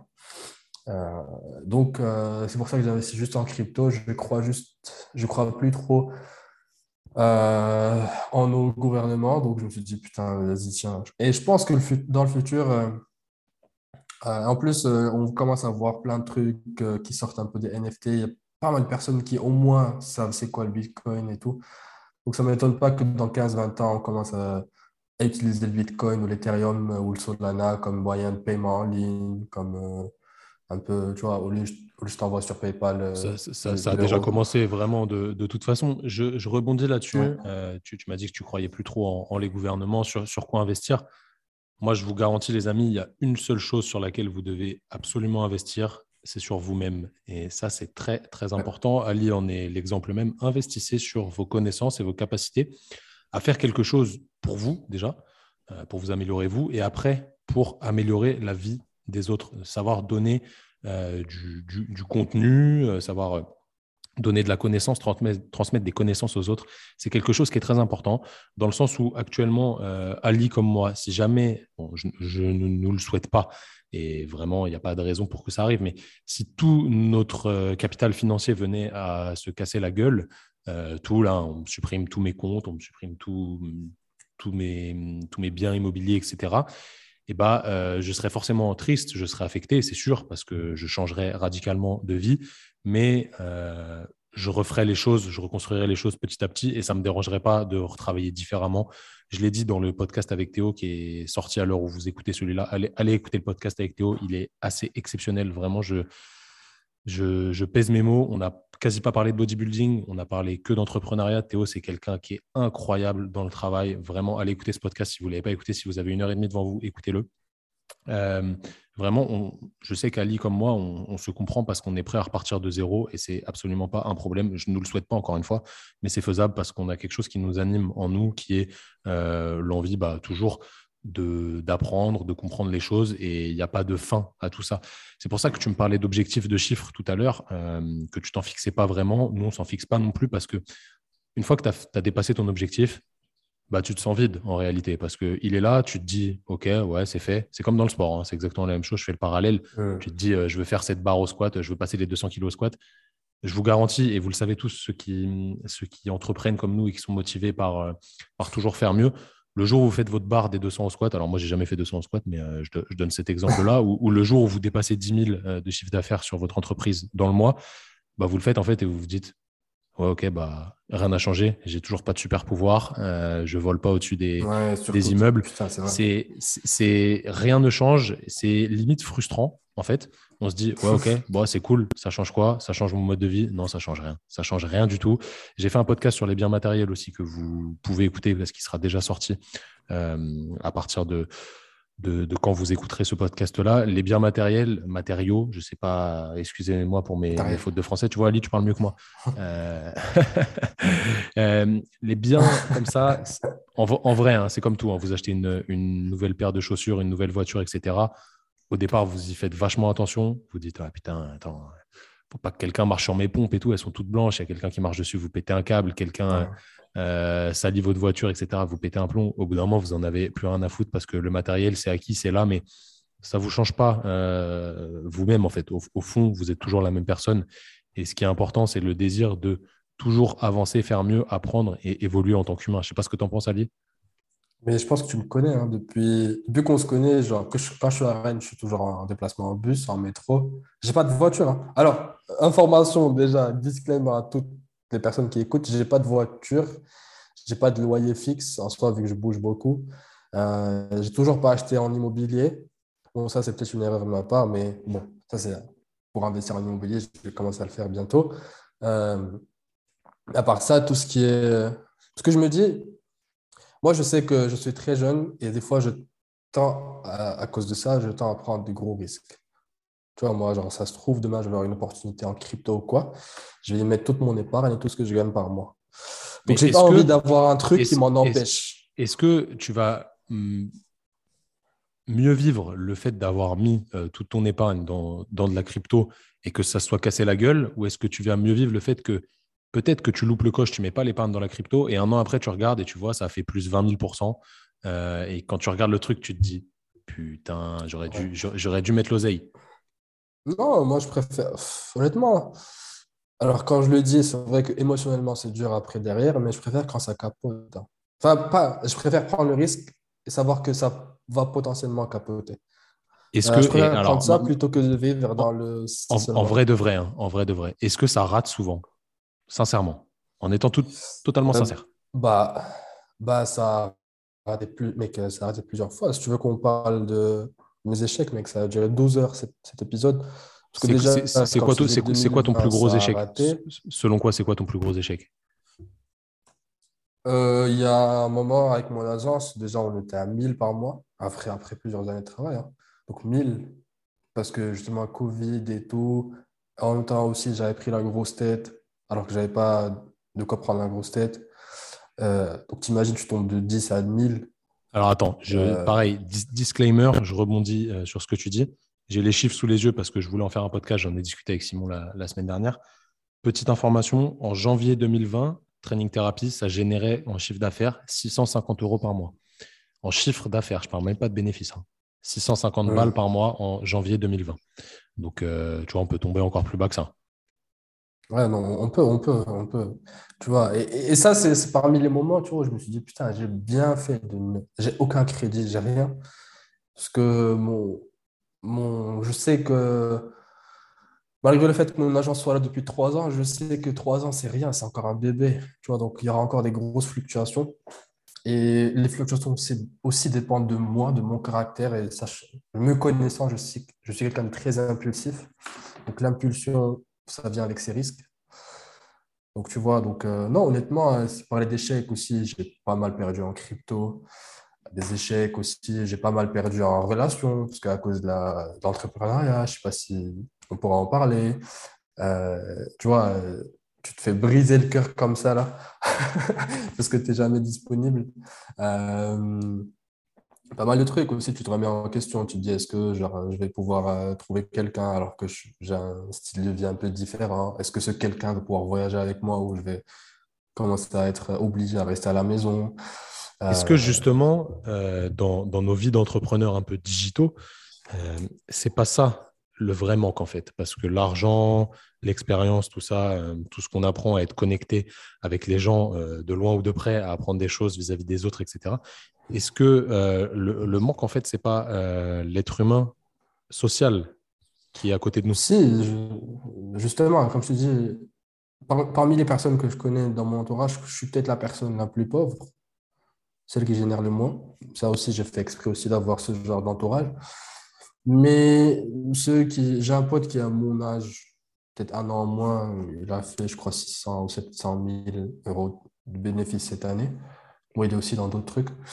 Euh, mais pareil, il se plaint la même chose, tu vois. Genre, euh, est-ce que je vais jamais trouver quelqu'un? Est-ce que, genre, euh, bizarre, est-ce que je serai toujours tout seul? Personne ne me comprend. Euh, donc, il y a vraiment un manque qui se crée. À un moment donné, tu, euh, tu commences à te remettre en question. Euh, et, et, et si, honnêtement, tu n'as pas les convictions solides et si ce que tu fais n'a finalement aucun sens pour toi, ça peut être très, très dur.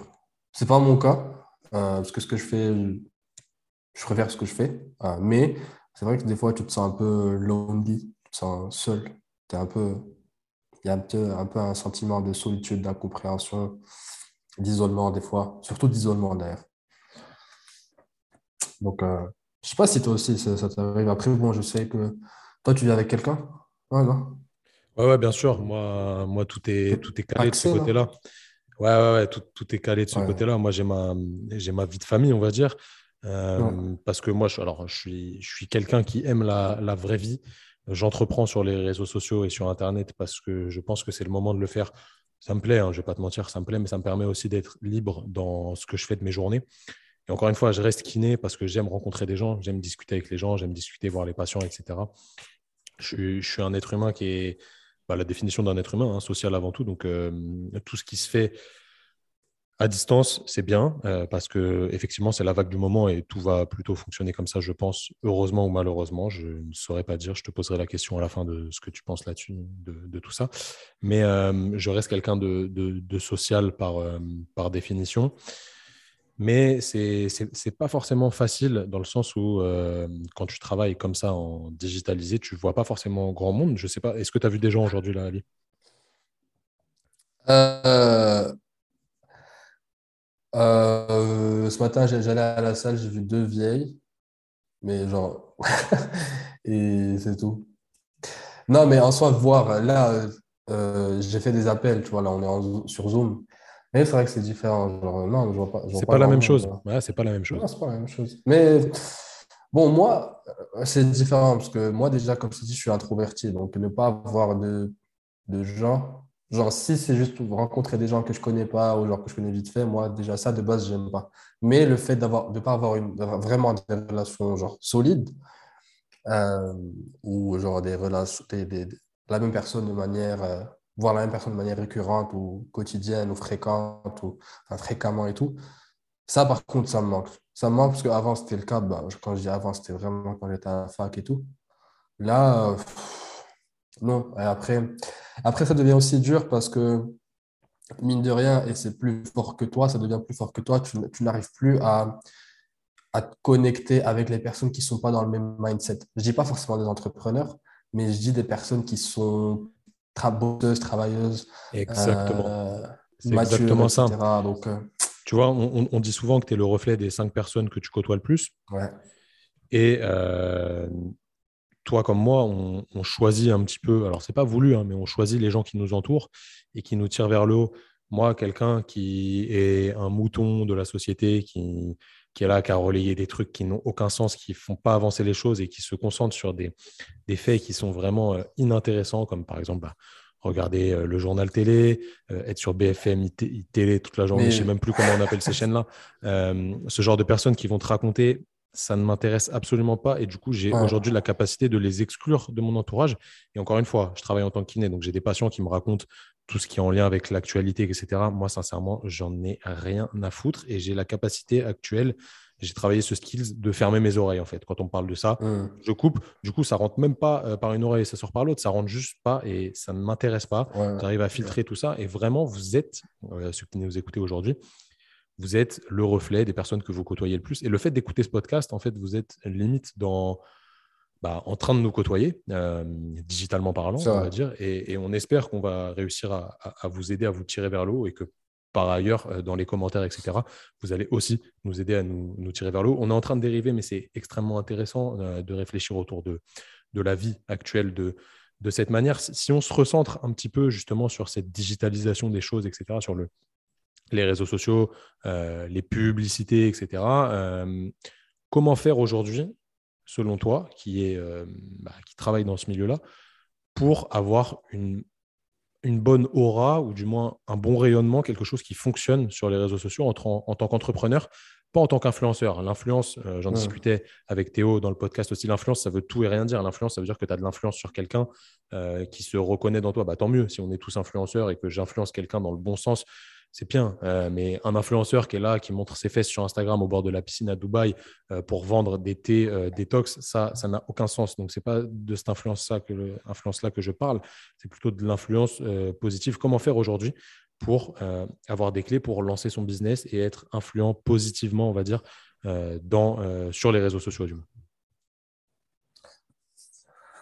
Euh, en soi, il y a des trucs, déjà, il y a des, il y a des K P I, il y a des repères qui ne mentent pas, tu vois. La première chose, c'est d'avoir un très, très bon produit ou service. On va, pas, on va prendre l'exemple d'un produit.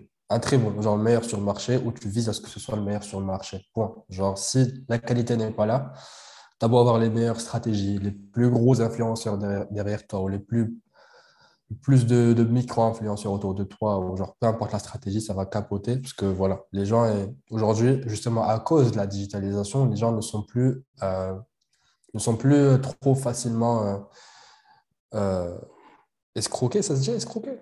Je sais pas. On ne peut plus trop euh, leur vendre n'importe quoi sur, sur Internet en soi. Donc ça, c'est hyper important, que ce soit un produit ou un service hyper qualitatif. Ensuite, la seconde chose, c'est vraiment d'apporter beaucoup de valeur. Mais quand je dis beaucoup de valeur, c'est euh, la valeur que tu te dis « Ah ouais, non, ça, je ne vais pas le mettre en ligne parce qu'il n'y a que les gens qui vont me payer, qui ont accès à cette information. » Ça, c'est le genre d'information que tu dois justement mettre en ligne. Et je rebondis peut-être sur, sur vous, Training Therapy. Euh, je ne te cache pas que pas mal de fois… Bon, c'est vrai que je, je viens souvent te casser les, les burnes sur, euh, sur Insta pour te demander genre, des routines pour mes épaules qui cassent tout le temps. Mais euh, à part ça, je vais des fois juste regarder des posts sur Insta. Je ne viens même pas te parler, je ne te paye même pas. Euh, et je regarde une routine d'échauffement où j'ai, genre, j'ai mal, j'ai peut-être un début de pubalgie ou peut-être j'ai les symptômes d'une pubalgie, peu importe. Je regardais, ils ont balancé huit vidéos là-dessus, explicatives et tout. Ça, c'est des trucs de coaching, cent pour cent. Et... Euh, Mais le truc, c'est que quand je vois ça, moi déjà, je, en salle de sport, j'utilise ça et tout le monde voit que je regarde leurs vidéos. Et en plus, euh, quand j'aurai des questions ou si quelqu'un me pose des questions ou parce qu'en salle de sport, je, je, je, avec grande modestie, je suis quand même une autorité parce que je soulève bien, et cetera. Je vais rapidement dire c'est Training Therapy. D'ailleurs, pas mal de fois, je vous ai... Euh, je vous dis, tiens, j'ai, un, j'ai quelqu'un qui veut être coaché, un ami. Et, Merci et, d'ailleurs. Et tu vois. Mais non, mais... C'est, Mais c'est comme ça que ça marche, tu vois. Donc, qualité et aussi déjà sur les réseaux, vraiment donner pas mal, pas, pas mal, pas juste pas mal, mais beaucoup de valeur, juste gratuitement. Et les gens vont venir. Et aussi, c'est inconscient chez, les, chez, les, chez vos clients, chez vos, futurs, chez vos futurs clients. C'est inconscient. Il va se dire, putain, ils donnent autant de trucs gratuitement. Ça se trouve, c'est coaching, genre, c'est un délire. C'est un délire que je n'ai jamais vu et il faut vraiment que je teste. Euh, il va en plus se reconnaître en vous, il y aura de l'empathie, et cetera. Et ils vont vraiment kiffer ce que vous faites. Donc ça. Euh, ensuite, bon, pour entrer un peu plus dans le technique, il faut savoir, il faut connaître l'offre exacte que vous avez. Donc par exemple, Training Therapy, leur offre, leur niche, c'est les personnes en préparation physique, c'est les, la gestion des blessures, c'est la prévention des blessures. Toi, donc quand j'ai Training Therapy, je sais c'est quoi. C'est pas juste préparateur physique issu de l'école. Donc, il faut vraiment choisir une niche, une offre particulière et vraiment brander le tout autour de ça. Donc, c'est un peu, on va dire, la base. Et ensuite, tu commences à construire autour de ça. Tout ce que tu fais, c'est autour de ça. Comme ça, les gens, ils vont rester dans, une, dans, le, dans le même environnement digital, on va dire. Donc, ils vont voir sur Instagram, Facebook, YouTube et tout. Ça parle de la même chose, c'est les mêmes choses, c'est le même message, et cetera. Et donc, finalement, les gens vont venir vers toi. Donc, ça, c'est peut-être le top trois. Euh, mais genre, le Vraiment, le gros focus, c'est service de qualité de ouf, vraiment, irréprochable. Et deuxième truc, aller chercher des clients en proposant du contenu gratuit. Après, euh, si vous n'êtes pas sur… Euh, parce que bon, quand tu es coach sportif, un peu, c'est un peu compliqué d'aller prospecter, genre d'aller voir les gens pour leur dire « Est-ce que tu veux un coaching ?» Parce que c'est comme si tu allais voir quelqu'un, tu dis « Salut, t'es gros ». Tu vois, donc ça ne se fait pas trop. Euh, mais par exemple, moi, en tant qu'agence… L'un de mes focus aussi, c'était qu'il ne faut pas procrastiner sur euh, la prospection. Donc, il faut aller parler aux gens parce que faut arrêter, faut vraiment sortir les doigts de, de narine, et il faut comprendre que même si toi, tu as fait un diplôme Bac plus quatorze dans le marketing digital, si tu n'en parles pas autour de toi, personne ne saura ce que tu as fait. Et tu, c'est pas parce que euh, tu as cette, ce diplôme que tu, vas, que tu es censé gagner beaucoup d'argent. Il faut vraiment parler aux gens, il faut aller euh, dire aux gens ce que tu fais, la valeur que tu apportes. Et même quand tu vas prospecter, finalement, tu le fais de manière... Euh, aussi, tu ramènes beaucoup de valeur. Donc, comme j'ai dit, j'ai, j'ai signé Fitness Park en leur donnant de la valeur gratuite. J'étais un stagiaire, je n'étais même pas rémunéré. Euh, aussi, peut-être, vas-y, des miettes, quoi. Et... Euh, j'aurais fait un audit à lui seul et il aurait pu leur servir. Mais finalement, ils m'ont dit, tiens, je vais te payer. Donc voilà, il suffit juste que tu aies ton premier, deuxième, troisième client pour que ça commence à devenir une routine et, et ça commence à prendre. Et ça, ça aura un peu plus de sens dans le futur. Du coup, si on résume, contenu gratuit, de qualité, évidemment. Ouais. Ensuite, se créer une niche, euh, vraiment un, un client euh, cible, on va dire, même si euh, voilà, c'est, c'est, c'est pas forcément simple, ça vient avec l'expérience, parce que tous les entrepreneurs qui, qui vous vendent des formations là-dessus vont vous dire « Oui, il faut que vous définissiez votre client avant même de lancer. » Ok, ouais, c'est, c'est facile à dire, mais en vrai, c'est plus c'est dur, compliqué que ça vrai, sur le dur. terrain. Okay. Ouais. Et ensuite, communiquer avec les gens de la bonne manière, euh, ce qui n'est pas forcément euh, quelque chose de, de simple aujourd'hui sur les réseaux. Bon, c'est un gros résumé, mais déjà, si vous travaillez là-dessus, euh, c'est intéressant. Qui tu conseillerais de, de suivre euh, à ce sujet? Des gens vraiment qui t'inspirent là-dedans, qui te, qui te motivent à faire ça et qui t'ont appris pas mal de choses, à part Tai Lopez. Moi, je ne suis pas fan de ce genre de truc. Mais... Non, je ne le suis pas. Je ne le suis plus. Mais tu sais, quand j'ai acheté Tai Lopez, c'était... c'était une autre époque. Hein. mais... Euh... Non, les, franchement,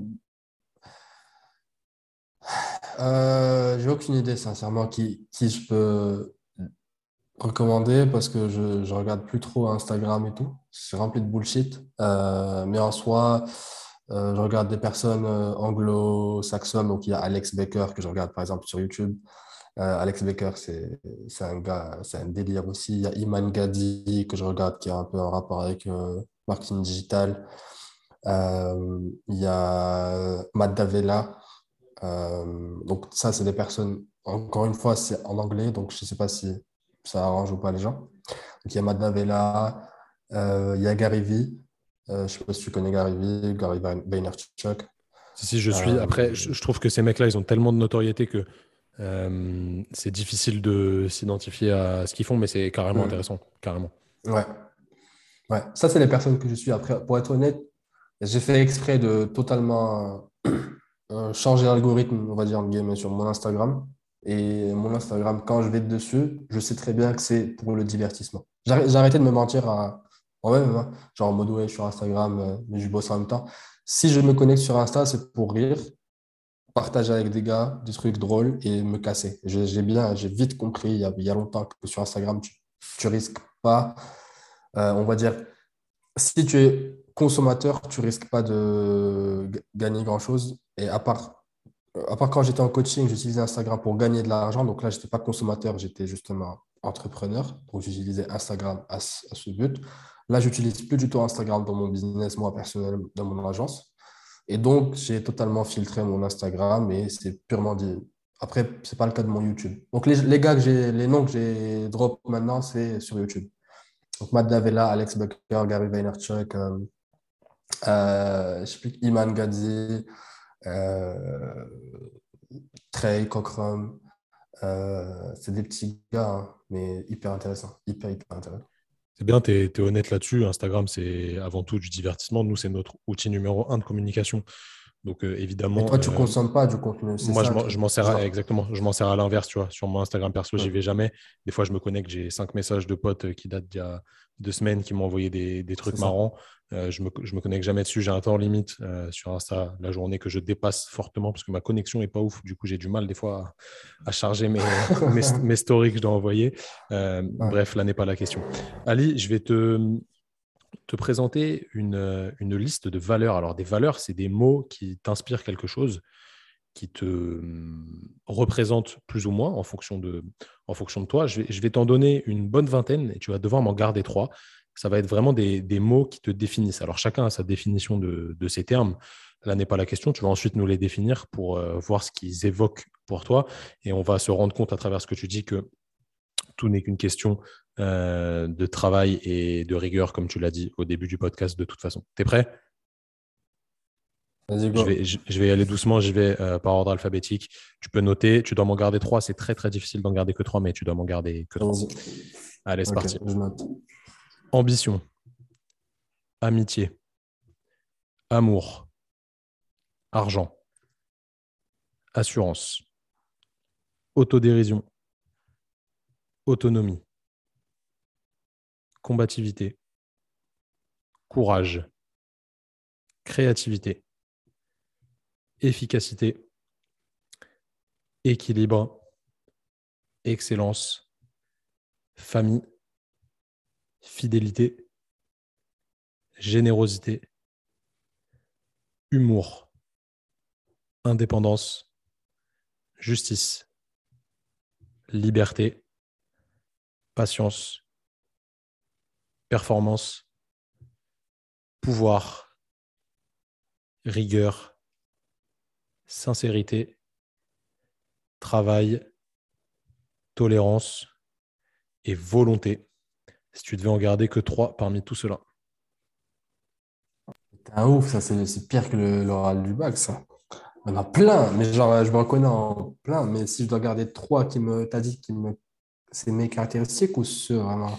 C'est, ce qui, c'est, c'est, c'est toi, comment tu te définis en fait. Qu'est-ce qui compte pour toi, euh, selon toi? Ok. Si je, si je devais en garder trois, ça va être famille, euh, humour. Et courage. C'est quoi la famille pour toi? Qu'est-ce que ça veut dire? Mes parents et mon frère.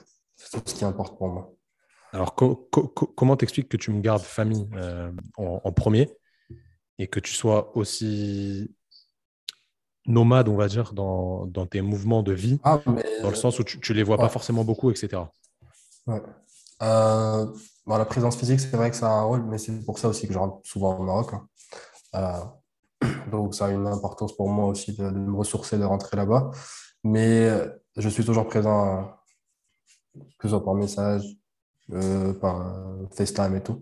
Donc la présence en soi, elle ne se ressent pas forcément juste avec euh, une, genre, une approche physique, euh, mais ils savent, genre, quand je dis famille, c'est, ils savent très bien que c'est ma priorité numéro un et que quel que soit, si j'ai Si j'ai dix mille euros que je dois investir dans un projet ou il faut que je les donne à mes parents parce qu'ils en ont besoin, le choix est vite fait.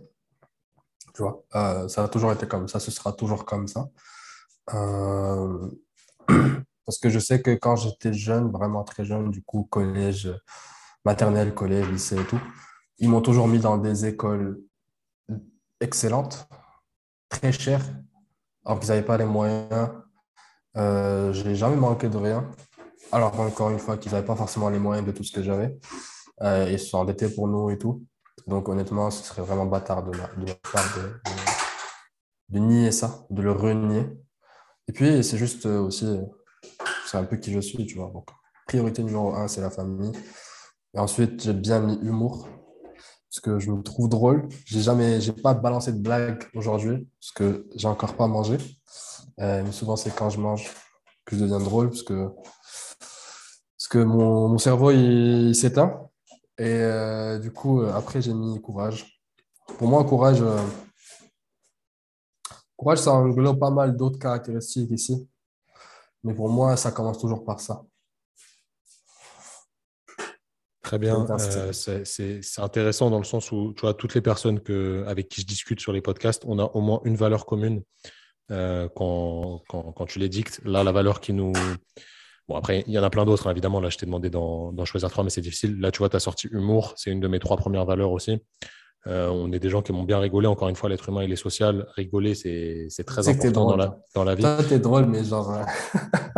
moi, je, suis, moi je, je, je pense un jour me reconvertir en, en, en comique, mais... Euh... J'y pense, j'y pense, mais là, c'est chaud avec le Covid et tout. On ne peut pas faire trop de spectacles. Donc, euh, peut-être, peut-être qu'un jour, je le, je le ferai. Et les gens, d'ailleurs, aiment bien, tu vois, ce, ce trait de, de personnalité. Il y a pas mal de fois, d'ailleurs, je regarde tes stories, je me dis, putain, il est con. L'autre fois en story, c'était super. C'était hier, je crois, ou avant-hier. Je sais plus ce que tu as raté. Bref, c'était un squat ou quoi et tu as tapé contre un truc et tu en as fait toute une. Genre, putain, il est con. Il est con, il est stupide. Et c'est drôle, tu vois. Il y a pas mal de trucs. Des fois, les, tu fais des références bidons. C'est vrai. Bah, tu vois, c'est, en fait, c'est, c'est la limite des réseaux dans le sens où tout est interprété dans ce que tu fais et ce que tu peux mettre. Mais si tu mets des trucs plutôt rigolos qui, qui, qui te représentent ouais. et qui vont… Ça, ça va être compris, tu vois. Ça va être assez, assez facilement compris. Cette story-là, elle était assez facilement comprise. Des fois, je peux faire des petites blagues qui ne sont pas forcément prises au bon degré. Et du coup, c'est toujours un petit peu difficile de jouer avec ça. Mais on se connaît, on sait, on sait très bien qu'on est, ouais. qu'on est des gens qui… On, on aime rigoler dans la moquerie envers soi-même ou envers les autres, mais c'est toujours bon enfant, tu vois. Ça, c'est, ouais, d'ailleurs, j'ai hésité à rajouter comme l'autodérision. Exactement, l'autodérision, tu vois, moi aussi, clairement super important pour moi. Ouais. Ali, c'est très intéressant tout ce que tu nous as dit là. Si jamais euh, je te mettais en face du, du Ali d'il y a dix ans, on, on retourne dans, retour dans le futur, non, on retourne dans le passé. Là, tu te rencontres il y a dix ans, qu'est-ce que tu te dirais euh, si tu étais face à toi-même, qu'est-ce que tu te dirais euh, Déjà, acheter du Bitcoin. Euh... Mec, tu m'as volé ma réponse parce que si un jour quelqu'un me pose cette question, je vais répondre ça direct. Gros, il y a dix ans, t'es fou, mec, j'ai mis, j'aurais mis cent euros sur le Bitcoin et qu'à dix ans, c'est bon, on parle, genre, je te parle même plus là. euh, non, ça, c'est sérieux en soi. Genre, j'aurais fait ça, j'aurais fait les bons investissements, je me serais formé, euh, je me serais dit que c'est... Ça va aller, euh, toujours, ça, ça ira, parce que, parce que j'ai toujours été quelqu'un qui bosse, et tant que c'est, c'est le cas, ça va toujours aller, je me suis toujours, j'ai toujours trouvé le moyen de m'en sortir, et euh, aussi je, je me serais conseillé d'investir, de choisir comment investir mon temps, et aussi de changer finalement mes, confr- mes euh, confrontations, pas du tout, de changer mes... mes potes, mon cercle d'amis, de mieux le choisir, de choisir des gens qui sont ambitieux, qui veulent avancer dans la vie et pas, euh, bon, je ne vais pas comme ça critiquer, mais j'aurais changé ça, ça aurait été la première chose que j'aurais changé parce que je me dis si à quinze ans, euh, non, plutôt il y a dix ans, donc j'avais quatorze ans, à quatorze ans, j'étais autour de personnes qui étaient dans le même mindset que les gars que je connais aujourd'hui, ou les meufs, euh, Ouais, ça, ça aurait été très, très, très, très différent aujourd'hui, du coup. Mais bon, il est jamais trop tard. Les amis, très intéressant ce que, ce que vient de dire Ali. On va finir là-dessus. N'oubliez pas que tout est une question de travail et d'ambition. On ne peut pas refaire les choses, mais encore une fois, il vaut mieux vivre avec des regrets que des remords. Faites les choses. Si ça ne fonctionne pas, ce n'est pas grave. Ça vous aura donné de l'expérience. Et surtout, vraiment, lancez-vous. N'hésitez pas à le faire. Ali, on est encore une fois un exemple assez impressionnant. Euh, on a parlé pas mal d'argent au départ pour vous, que vous compreniez un petit peu ce qui se passait derrière tout ça, mais les chiffres, ce n'est pas important. Ce qui est important, c'est l'expérience et surtout le plaisir que vous prenez à générer tout ça et à apprendre les choses. Encore une fois, si on devait repartir de zéro, eh ben on repartirait de zéro. Ce n'est pas un souci. Merci Ali pour ton temps. Est-ce que tu as un dernier mot à, à dire à tous nos auditeurs ou pas? Comme a dit Thomas, lancez-vous. Je sais qu'il y a pas mal de kinés qui écoutent. Euh... Croyez-moi qu'aujourd'hui, l'ère digitale, on vit dans une ère vraiment qui, qui va vous aider, euh, qui va vous permettre d'être beaucoup plus libre. Et apprenez des gens comme Thomas et Simon, Training Therapy.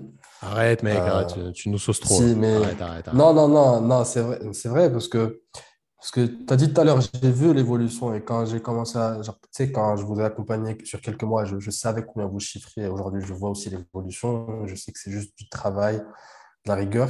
Et, mais je sais également que, tu vois, que ce soit vous, moi ou euh, Théo, peu importe, on n'est pas exceptionnel. On n'est pas des Elon Musk. Et la seule différence, c'est qu'on y croit, on a du courage et, et on avance. Tête baissée, on avance. Et je pense que c'est à la portée de tout le monde. Je suis convaincu que c'est à la portée de tout le monde. Il faut juste se lancer et y croire. Encore une fois, on termine sur ces termes. Tout est réalisable tant que vous mettez euh, tout ce que vous avez en moyen, en œuvre pour euh, réaliser les objectifs que vous fixiez, que ce soit des objectifs chiffrés, des objectifs écrits, subjectifs, objectifs, peu importe. Euh, quand vous voulez faire quelque chose, donnez-vous les moyens de le faire et vous allez y arriver à force de travail et d'abnégation. Allez, merci encore pour ton temps. Les amis, euh, on se retrouve la semaine prochaine pour un nouveau podcast. Si vous voulez suivre Ali sur ses réseaux sociaux, même s'il n'y est plus beaucoup, euh, tu peux peut-être donner le nom de l'agence pour ceux que ça peut intéresser. Euh, A Z media point F R. A Z media point F R, je le, sur je, Insta, Ali Outana. Je, le met, je le mettrai en lien du podcast. Euh, ouais. Donc, l'agence A Z Media, Ali, Ali Outana sur les réseaux sociaux, Instagram, le plus important. Merci encore d'avoir pris le temps d'écouter ce long podcast. On espère que ça vous aura donné un peu de détermination, un peu de motivation à faire ce pourquoi vous êtes fait. Les amis, on se dit à la semaine prochaine. Salut tout le monde. Bisous.